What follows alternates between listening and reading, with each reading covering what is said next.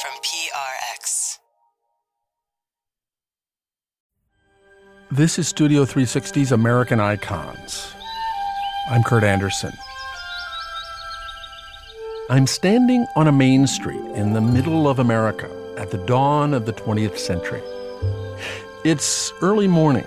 There are shopkeepers in pinstripes and straw boaters. They're smiling as they open up their shops. Jewel box storefronts sparkle in the sunshine. This is Main Street, USA. It's not just some ye old shopping mall. It's a dream version of an American small town. It's perfect, like an old movie come to life. And I'm the star. Then I turn around, and up the street, I see a mob of real people. People in jeans and t shirts and mouse ears. And at the stroke of 10, Ladies and gentlemen, boys and girls, welcome to Disneyland.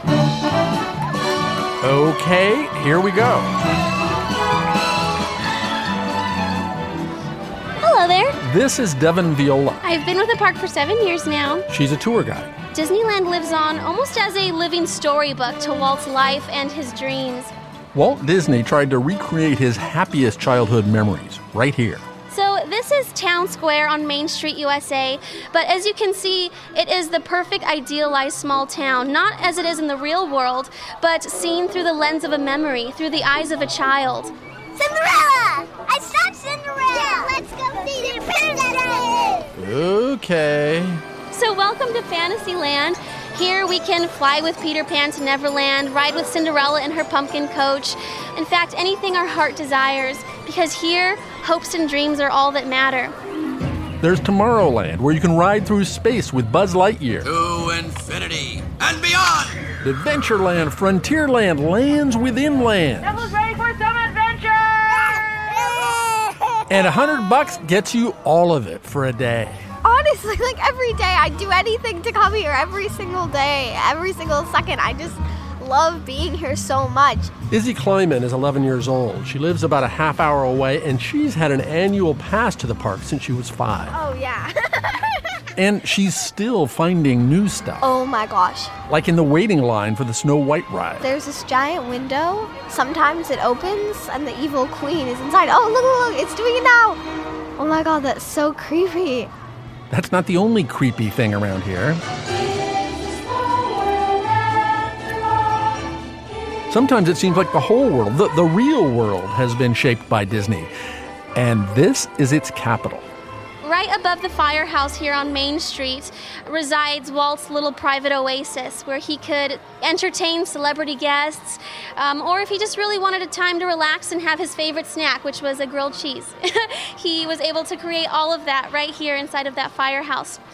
Now, cast members who were working here during the time of Walt being here they remember looking up at this window and they would see a light on in the firehouse, and that's how they would know that Walt was home. And so we keep that lamp lit 24 hours a day, seven days a week, in memory of Walt Disney, almost as if he never left. To all who come to this happy place, welcome. Disneyland is your land. Disneyland in California and Walt Disney World in Florida are the subjects of today's episode of Studio 360's American Icons.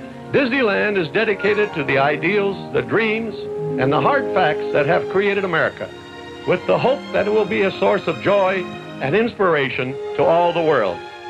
Five generations of Americans have now grown up with Walt Disney shaping our imaginations. From Tangled back to Beauty and the Beast, all the way back to the very first princess movie, Snow White. He will carry me away to his castle, where we will live happily ever after. Disney took those fairy tales, mixed them up with some historical facts, a dream of the future, and created an alternate universe. Not just a place to go for a fantasy vacation, but a prototype for Walt's perfect world. Disneyland, a place for people to be happy.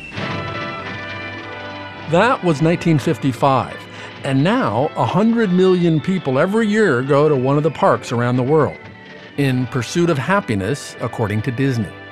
For Americans, it's the great pilgrimage. When my friend David came back from Disneyland. I had not been to Disneyland. He came back from Disneyland, and we sat in his room, and he unfolded the map.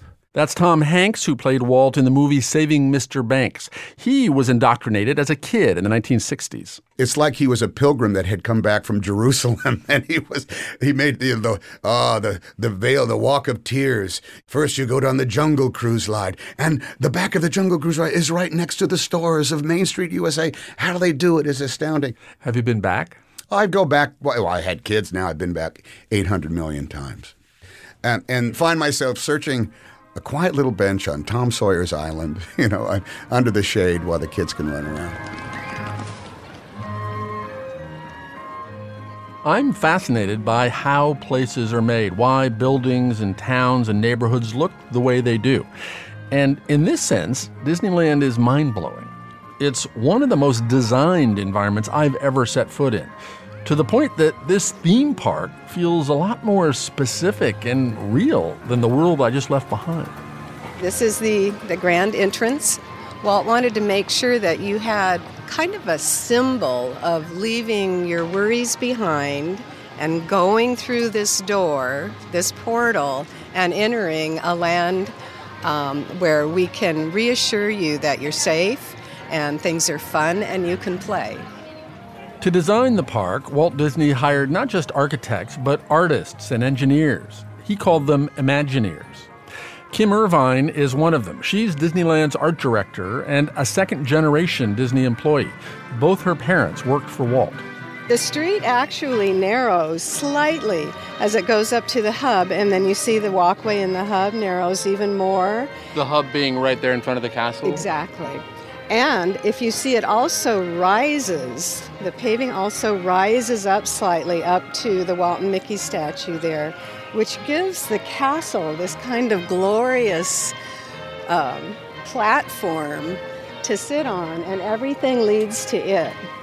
And the castle is one of the things that Walt used to call a weenie. He was very fond of hot dogs. and a weenie is a thing that beckons you to come to it. And Imagineers want you to feel as if you're inside a movie. The long shot of Cinderella's castle, the pan across the storefronts on Main Street, USA, the super close ups of a door handle or a sign in a window. And as you glide through Walt's movie, the scenes change in a gentle cross dissolve. If you think about going from the very Victorian Carnation Cafe over there, or the Jolly Holiday Cafe, right next to it is Adventureland. So, what a switch. But in a cross dissolve, you can kind of blend those together by changing the paving under your feet, changing the type of railing from wrought iron to bamboo, changing the palette of plants very gradually from a tabebuia tree or an olive or something that would be very common in a main street uh, area into some kind of tropical tree like a chorisia that has the same color blooms and the same type leaf. It is definitely really? there is no detail too small for Disney people to care about. But Walt was very strong about making sure that everything changed again so there wasn't contradictions and he said you'll know that you've gone someplace different just from the feeling under your feet of the paving. The bane of kim irvine's professional life is what she calls contradictions and that's when you see something that doesn't fit in that story. It can be something small, but if you saw a Star Tours character from Star Wars walking through our turn of the century Main Street, it would totally throw the story. It would take you out of that that story that we're trying to tell. Now, there's a cast member in some kind of Renaissance outfit, but she's wearing dark glasses. Isn't that a contradiction?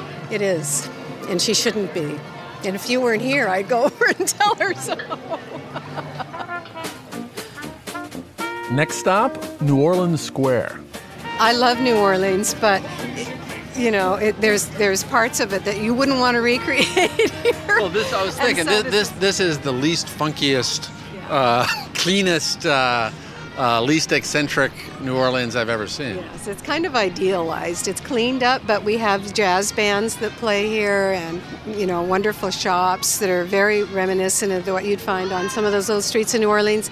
And the facades are all copied exactly from different buildings in New Orleans. You can find them in books. Really? there's that building. But again, yeah. at, at eight size or whatever they are? Yeah, Yeah. smaller scale. hmm According to the Disney thinking, slightly smaller buildings feel friendlier. And around the corner is the Haunted Mansion, my absolute favorite attraction when I first came here.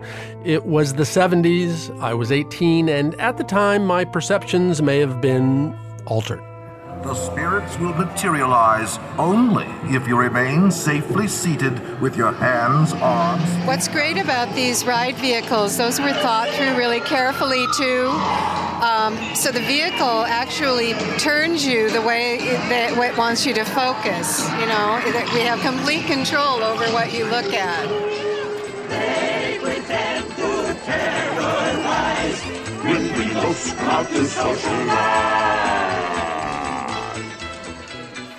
For Kim Irvine, the Haunted Mansion is personal. Her late mother worked in the model shop where the ride was developed and ended up playing one of the characters. An image of her face appears in a crystal ball. And as you leave the ride, you can hear her voice. Be sure to bring your death certificate.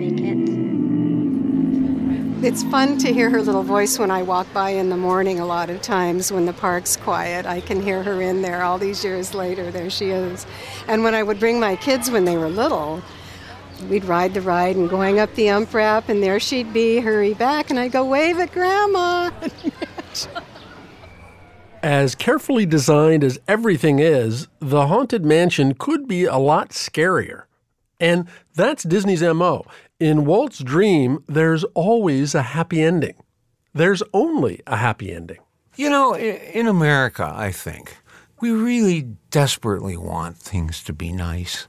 We don't want to scare the wits out of little children at an entertaining facility. I mean, you know, they'll, get enough of the nasty side of the American experience as they grow older. I mean, there's no question about that.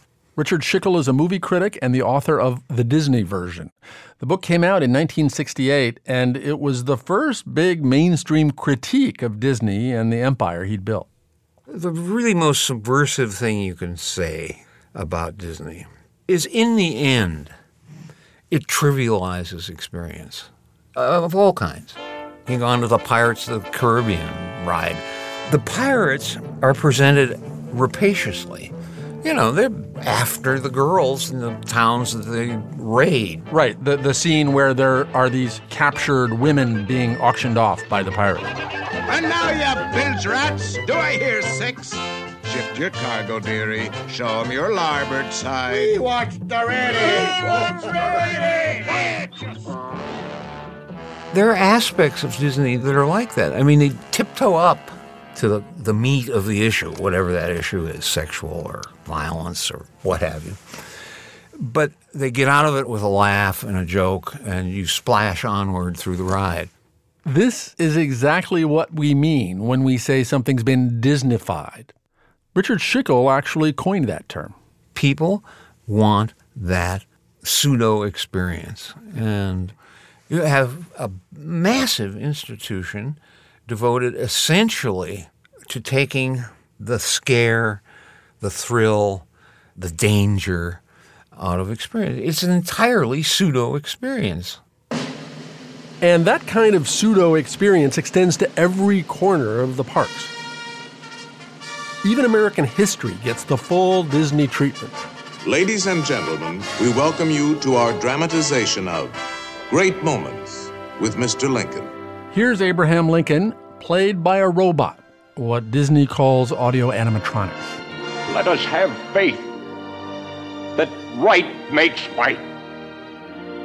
And in that faith, let us to the end dare to do our duty as we understand it.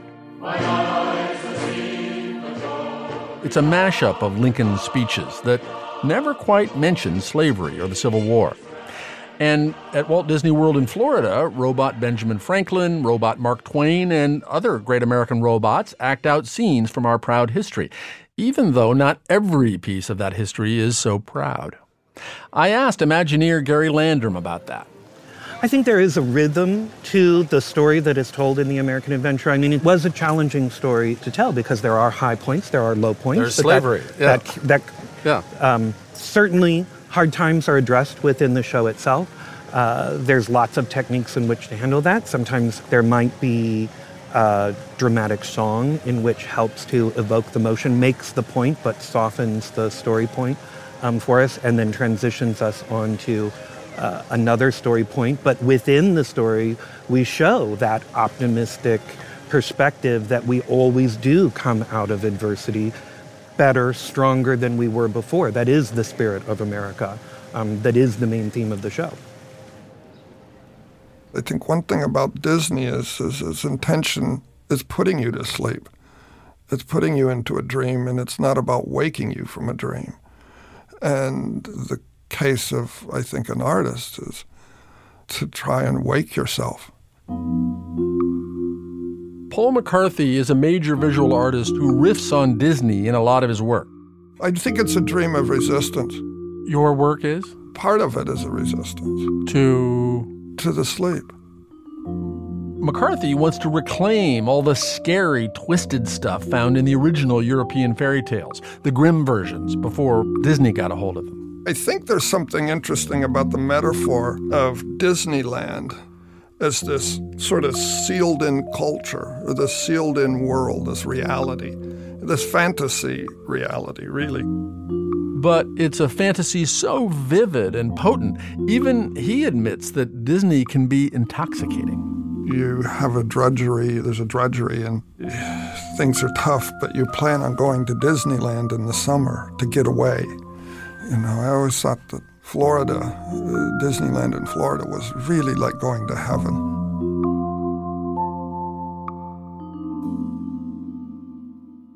And when you get to heaven, who will you meet at the gates? Oh my! Boy, do you look beautiful today. I love your dress. May I see a princess twirl? The Citizens of Disney. They're coming up next in American Icons. This is Studio 360. I'm Kurt Andersen, and we'll be back, assuming I survive, in just a minute.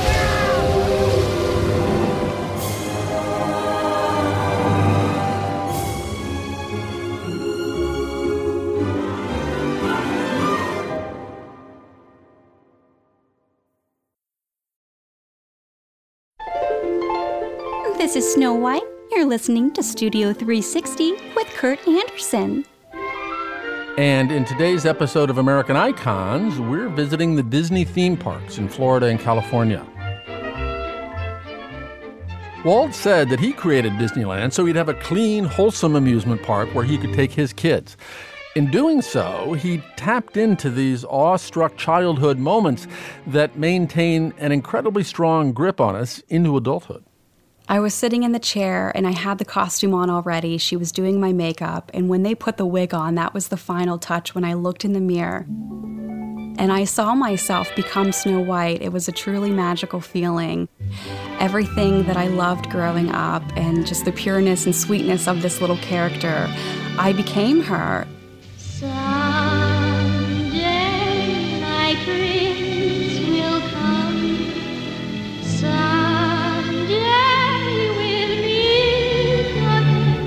My! Boy, do you look beautiful today. My name is Rachel Hankel, and I played the character Snow White at Walt Disney World for two years. I love your dress. May I see a princess twirl? The stage is, is all around, so I might be kneeled down to the child in front of me and looking and talking to them, or someone might be looking from afar, taking pictures because they couldn't stand in line to see you. Everyone's watching, so you have to be on at all times. I would always kiss the little boys on the forehead the way Snow White would kiss Dopey. And it would leave the red lips. So when they went around to see other characters, they would often say, Oh, I see that you've seen Snow White today. They would know by her red lips.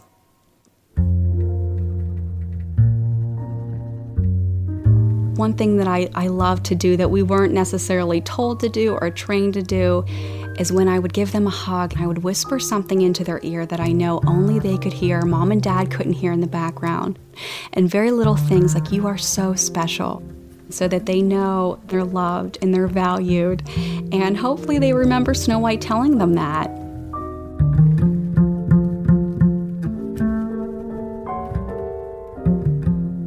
I've got a confession to make. I never took my kids to Disneyland or Disney World when they were young.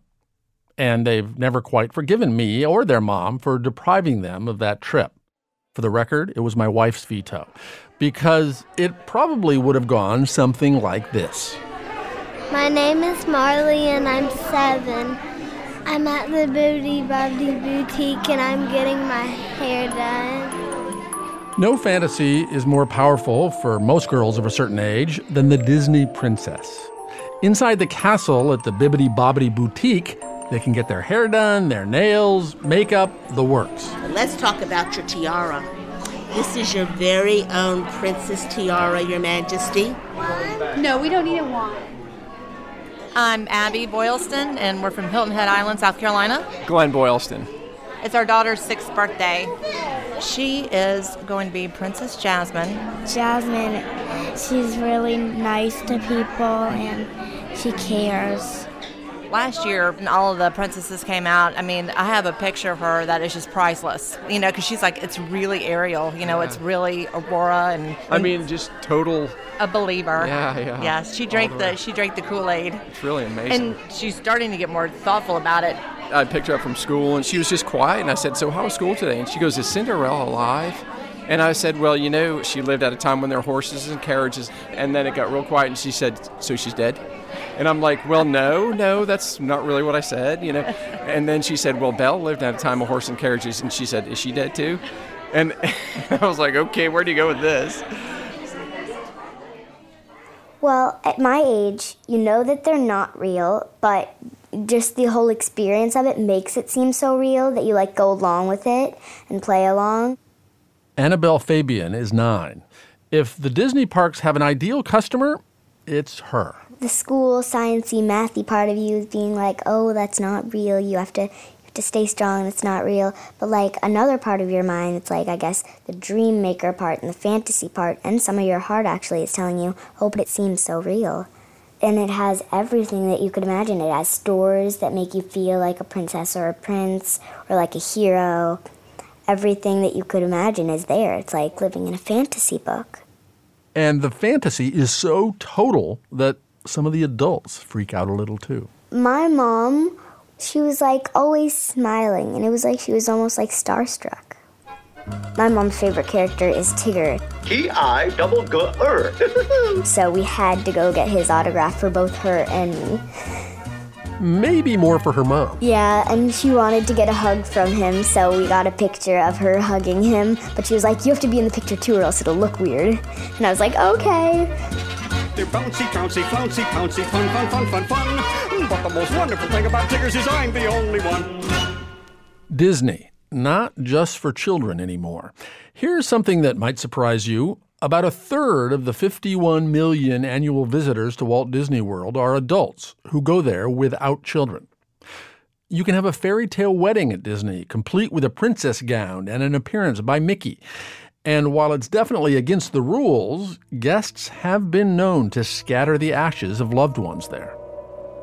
Cory Doctorow is a science fiction writer and co editor of Boing Boing. He's been obsessed with Disney his whole life.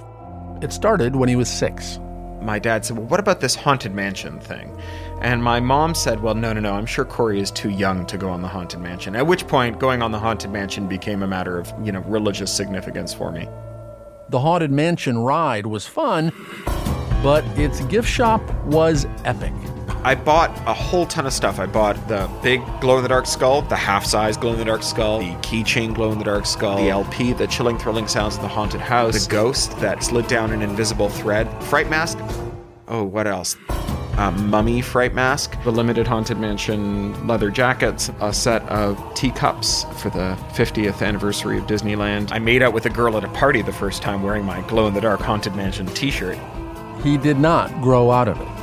My wife and I, we got married, and my tux was a Haunted Mansion butler's uniform, and our wedding march was the Haunted Mansion theme played by a, a jazz ensemble that we'd booked out for the evening. Cory Doctorow isn't being ironic in his Disney love. He's genuinely passionate. He set one of his novels, Down and Out in the Magic Kingdom, in Disney World of the 22nd century. I think the genius of Disneyland is that he built a thing that financially shouldn't have worked, that almost didn't work, and that still to this day, I think, is chock a block with things that have no good business reason to be there, but have good artistic reason to be there. Um, and this is the deliciousness of the Disney park in a nutshell, is its tension.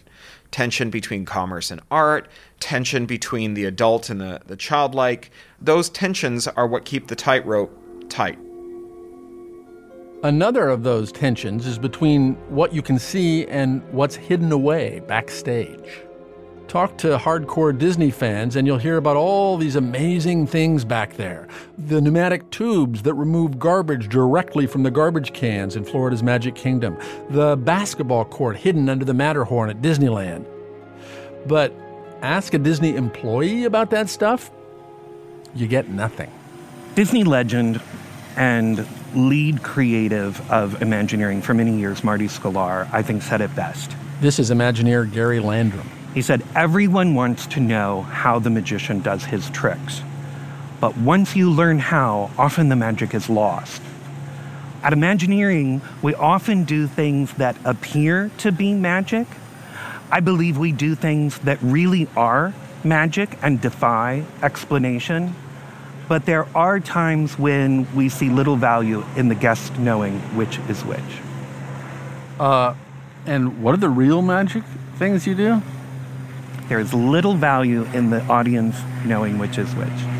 Because there, 'cause there, I think there is a not just a business reason. Our business is in entertainment and storytelling, and so as good storytellers, we owe the audience not to rob them of the emotional impact. They didn't want anyone to see the magic. You know, the magic had to happen spontaneously and instantaneously.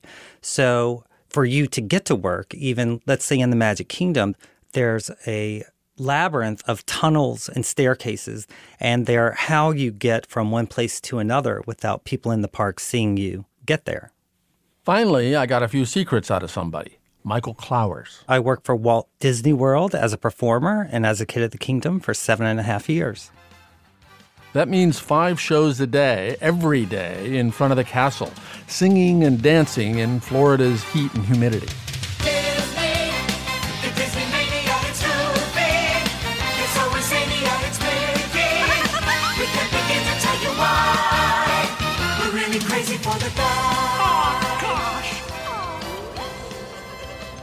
The tunnels are where we get our clothes, where we warm up, where we clock in, where we eat, where we take our breaks. And for me, as a young gay adult, it was like gay high school. It was a place that was diverse and fun and crude a bit and um, just really carefree because all of the things that you had to be upstairs, you did not have to be in the tunnels. Working at Disney for the first time, it was as if I had gone to work someplace where there were a huge group of people who were just like me. We all kind of were trying to get away, you know, move to a better self. So when you were on stage singing When You Wish Upon a Star, makes no difference who you are. Anything your heart desires will come to you. You meant it.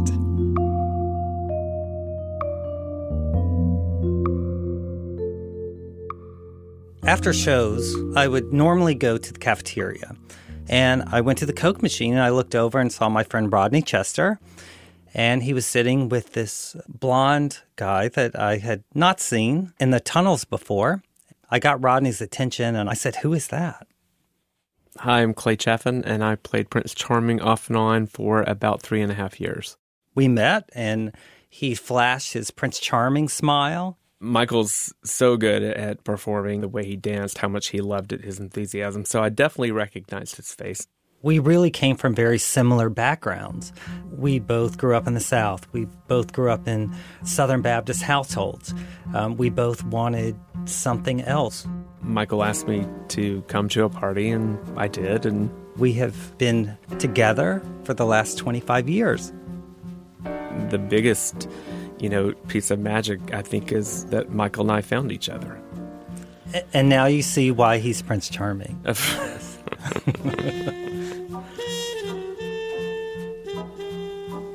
Michael Clowers is a choreographer and director, and Clay Chaffin is a product designer. They live in Orlando.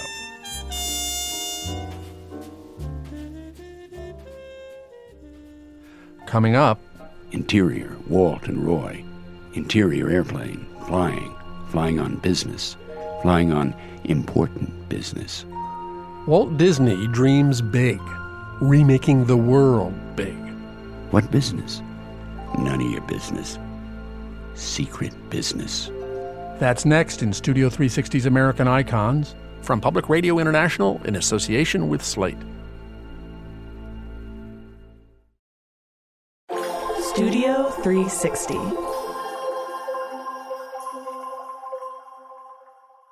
I'm Walt Disney. This is a screenplay I wrote. It's about me. Fade in, fade in on me. Walt. Fade in on Walt. Fade in on Walt. Walt. Close on Walt. I'm Lucas Hnath. I'm a playwright in New York City. Lucas was a little obsessed by Disney as a kid in the 80s and 90s, growing up in Orlando. And as a playwright, now he's written about Walt Disney. The play is called a public reading of an unproduced screenplay about the death of Walt Disney.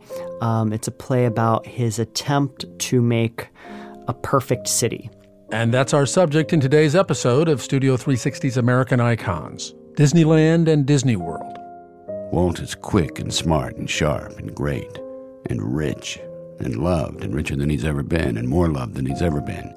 And he's doing great and he can have anything he wants.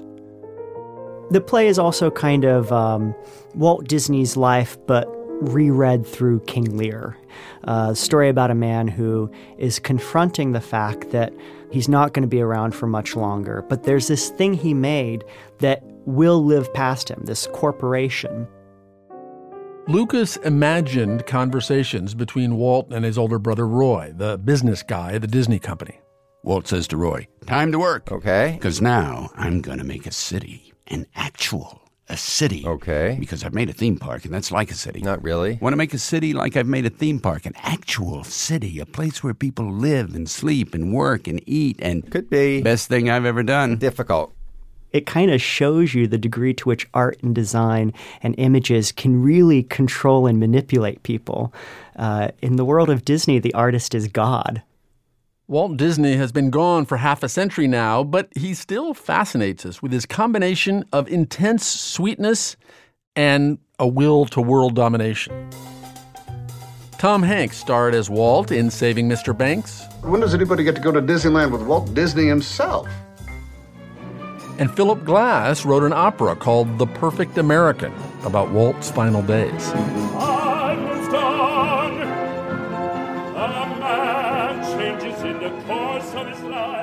And that's the same territory as the play by Lucas Hnath. The play is set in 1966.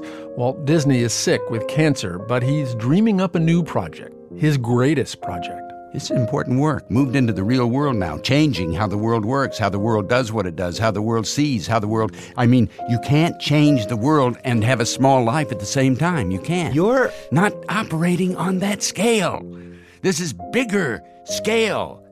Have to be one of the most important people who ever lived. What's the point unless you're one of the most important people who ever lived? What's the point? As he saw his end approaching, Walt Disney dreamed of reinventing the way we live. We call it EPCOT, spelled E P C O T. Experimental Prototype Community of Tomorrow. EPCOT will be a planned environment demonstrating to the world what American communities can accomplish through proper control of planning and design. There would be corporate offices, technology labs, homes for 20,000 people, all connected by mass transit, monorail. But most important, this entire 50 acres of city streets and buildings will be completely enclosed. In this climate controlled environment, shoppers and theater goers and people just out for a stroll will enjoy ideal weather conditions, protected day and night from rain, heat and cold, and humidity. And we'll all live happily ever after under climate controlled domes. But Walt died in 1966, just before the project broke ground. And what the Disney company built was not Walt's amazing city of the future. They took his really visionary idea and Disneyfied it. Nanoventions at Epcot. See, touch, and play with the products of tomorrow. Epcot became just one of half a dozen amusement parks in a giant realm called Walt Disney World. It is not a real city, it has no citizens. But Richard Foglesong, who teaches political science at Rollins College outside Orlando, says Disney World is an urban environment like no other place in America. You know, it all works. It's uh, well laid out. It's everything's coordinated one thing with the other. It makes people happy, you know, and on and on and on. And there may be a um, message there that is a little hard to swallow. That American cities arguably don't work very well because they're built under the fragmenting conditions of capitalism and democracy. But Disney World is like historic Paris and London in the sense that it's built under the auspices of an entity, the Disney company in this case, that owns everything and controls everything. And one could say an enlightened despot. well, that's right. Enlightened and uh, aesthetically minded. In order to bypass all that messy democracy stuff, the Disney company pulled off an astounding political maneuver. It convinced the state of Florida to create a special district in which Disney would have almost total control. I call the area a Vatican with mouse ears.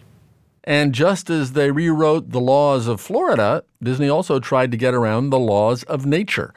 The novelist Carl Hiaasen is still peeved about how Disney Disneyfied the old Florida where he grew up. Florida lakes are tannic lakes, which means they're kind of brown. They leach off the trees. There's perfectly great lakes to swim in or do whatever in, but they're not a, a, an alpine lake.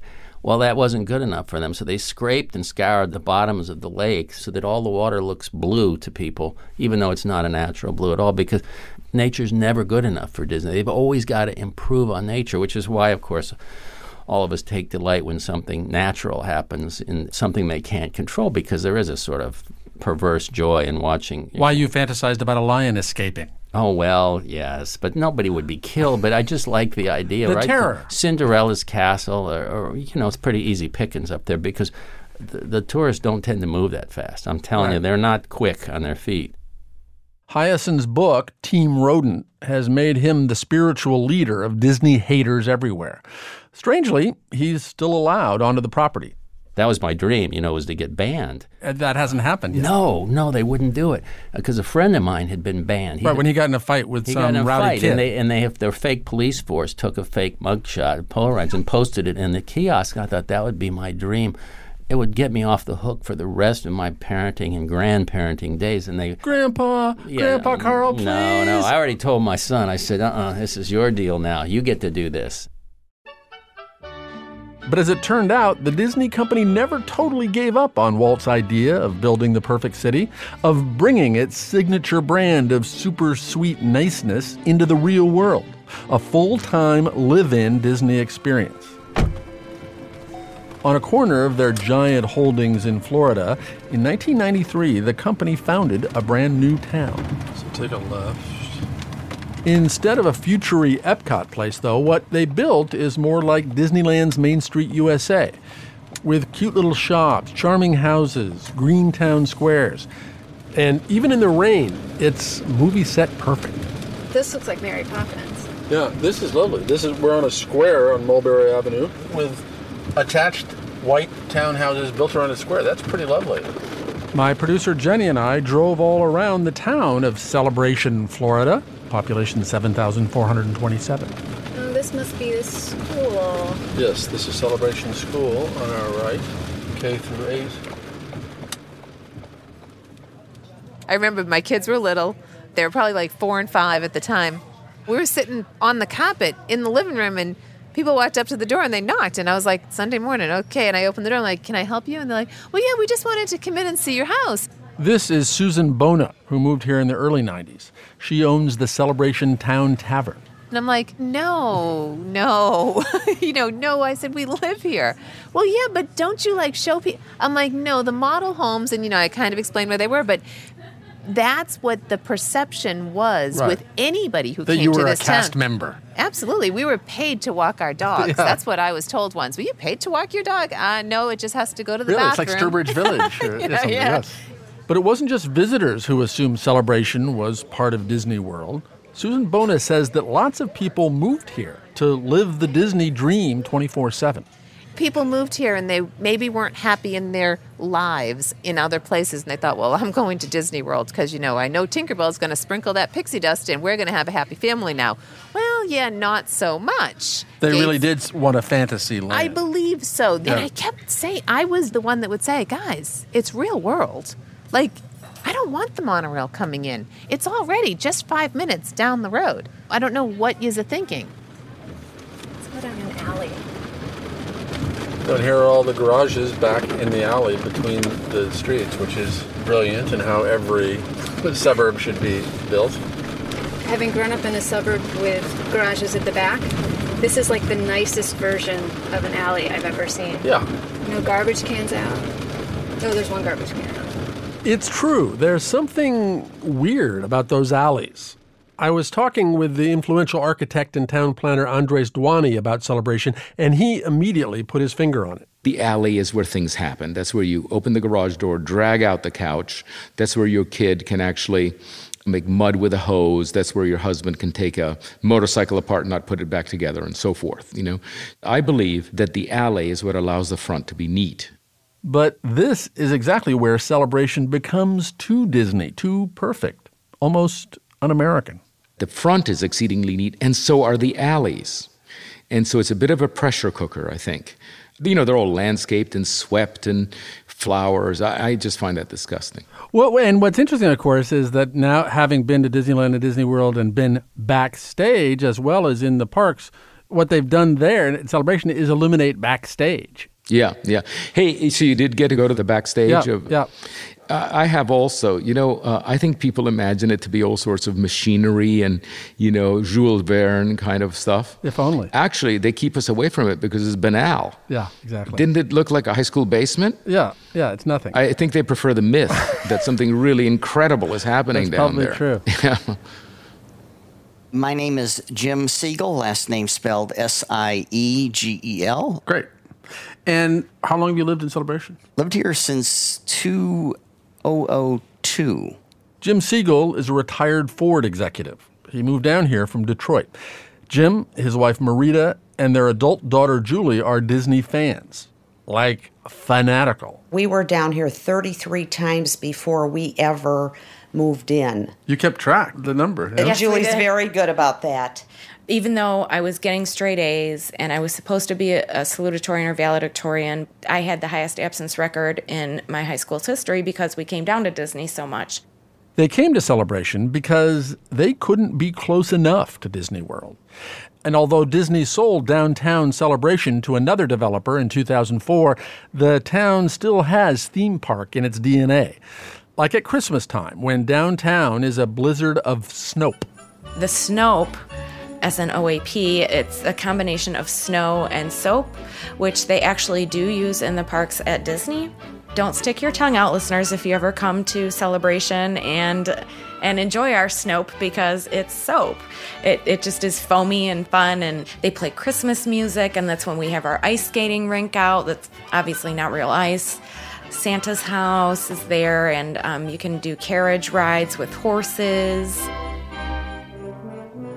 But even living in Celebration isn't Disney enough for Julie and Marita. There's a kind of happy that they feel at the park, only there, nowhere else. When you go into Disney, you're so taken by the magic and the positive experience that you build these endorphins. And we'd always come out just so happy. It, it is, it's one of the happiest places on earth. After she graduated college, Julie even worked in the Magic Kingdom. So, what I did at Disney was uh, I got to help out the characters. I got to help out mostly Mickey and Minnie, Pinocchio, Pooh and Piglet. Helped out is a cast member euphemism. She will not say that she played the characters. Um, I also helped Max, who's Goofy's son, Uncle Scrooge. Donald Duck. No, never Donald. No. Must have been hard, tough, just physically tough, I would think. Uh, Physically tough, yes, and physically demanding. Actually, I left because uh, helping out with the characters was taking quite a toll on my body.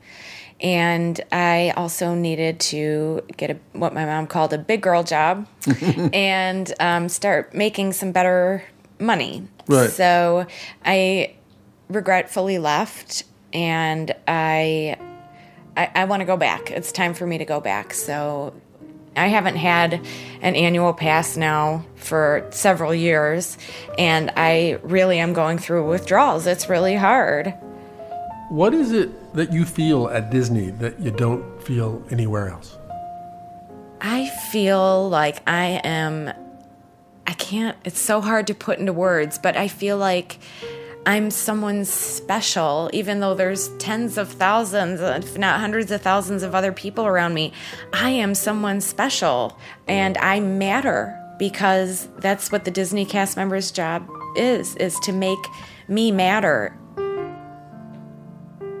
This doesn't sound like somebody talking about an amusement park. Julie is describing one of our most basic human needs. We want to matter. This is Disney's genius, recreating at every turn the sense you had as a child, if you were lucky, that the world was made for you. We're a country founded on the pursuit of happiness. And Disney has turned that pursuit into a kind of religion with its own rituals and idols and hymns. So, no wonder Main Street USA, those picture perfect recreations of a small town, lack one cornerstone of every real community in America there's no church. That's because the Disney parks themselves are our holy lambs, and this is their prayer. When you wish upon a star, makes no difference who you are. Anything heart desires will come to you. And Walt Disney was its prophet. Disneyland is dedicated to the ideals, the dreams, and the hard facts that have created America, with the hope that it will be a source of joy and inspiration to all the world. He had that simple faith that if you believed in something, if you really wanted to do it, you could do it. Richard Schickel, author of the Disney version. You know, there's something in that middle westernness of the drive and the perfectionism, the unwillingness to say no. that I think is pompous statement coming up. I think it's the true spirit of America. It's what we are at our best and our worst, really. I admire much of what he accomplished. I'm appalled by much of what he accomplished. It'll go on forever. There are now a dozen Disney parks around the world. The newest is Disney Shanghai. Upon star,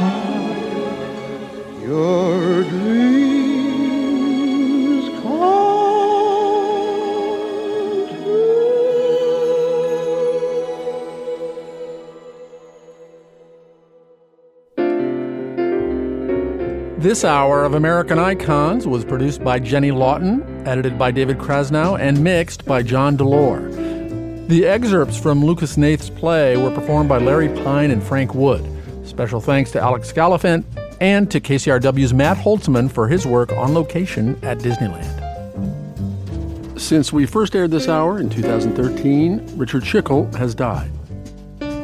Studio 360's American Icons project is made possible in part by a grant from the National Endowment for the Humanities, Great Ideas Brought to Life, and by an award from the National Endowment for the Arts, Artworks. PRI, Public Radio International. Next time on Studio 360, I asked New York Times theater critic Jesse Green and playwright Paul Rudnick about the state of gay theater. I mean, of course, using the phrase gay theater or gay plays has, Right. is a problem in itself. Right. And often redundant. well, perhaps in your case. That's next time on Studio 360. Because Broadway has never been broader. It's not just for gays anymore.